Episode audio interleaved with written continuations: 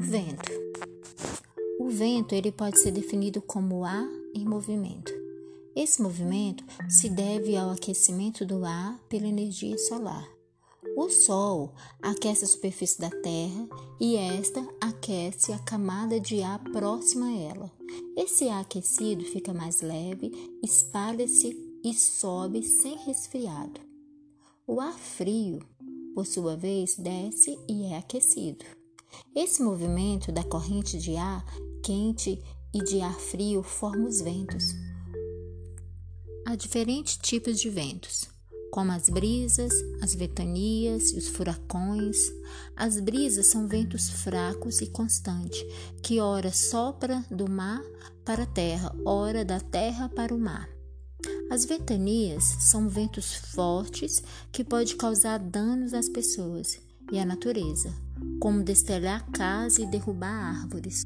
Os furacões são ventos muito fortes e que se movimentam em espiral e giram em torno de um centro denominado olho do furacão.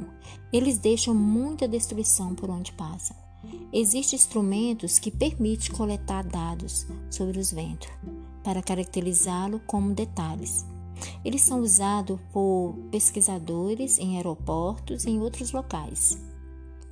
É, um exemplo, o anemômetro e a biruta. O anemômetro é um aparelho usado para determinar a velocidade dos ventos. A biruta é um equipamento que permite verificar a direção dos ventos. Apesar de muitas vezes causar destruição, o vento é necessário e importante para a vida. Vou, vou citar algumas utilidades espalha o pólen e a semente ajudando a reprodução das plantas, seca roupas no varal, ajuda a nos resfriar em dia muito quente, carrega nuvens ajudando o ciclo da água, permite a produção de energia eólica. Energia eólica. A energia eólica é uma energia obtida com a utilização dos ventos.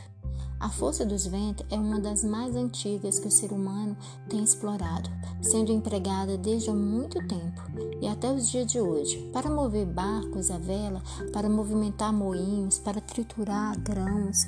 Na atualidade, os ventos podem ser empregados para a produção de energia elétrica. Para, portanto, para tanto, são construídas turbinas eólicas, que, que, que são estruturas com hélice as quais giram e faz os geradores produzirem energia elétrica. Essa fonte de energia é muito promissora em todo o mundo, pois está à disposição em todos os pontos do planeta. Não se esgota e é renovável. No Brasil, não está, está sendo muito utilizada. Não está sendo muito utilizada sendo que a região Nordeste está mais presente. Contudo, em vários países há grande usina explorando essa forma de energia, a energia eólica.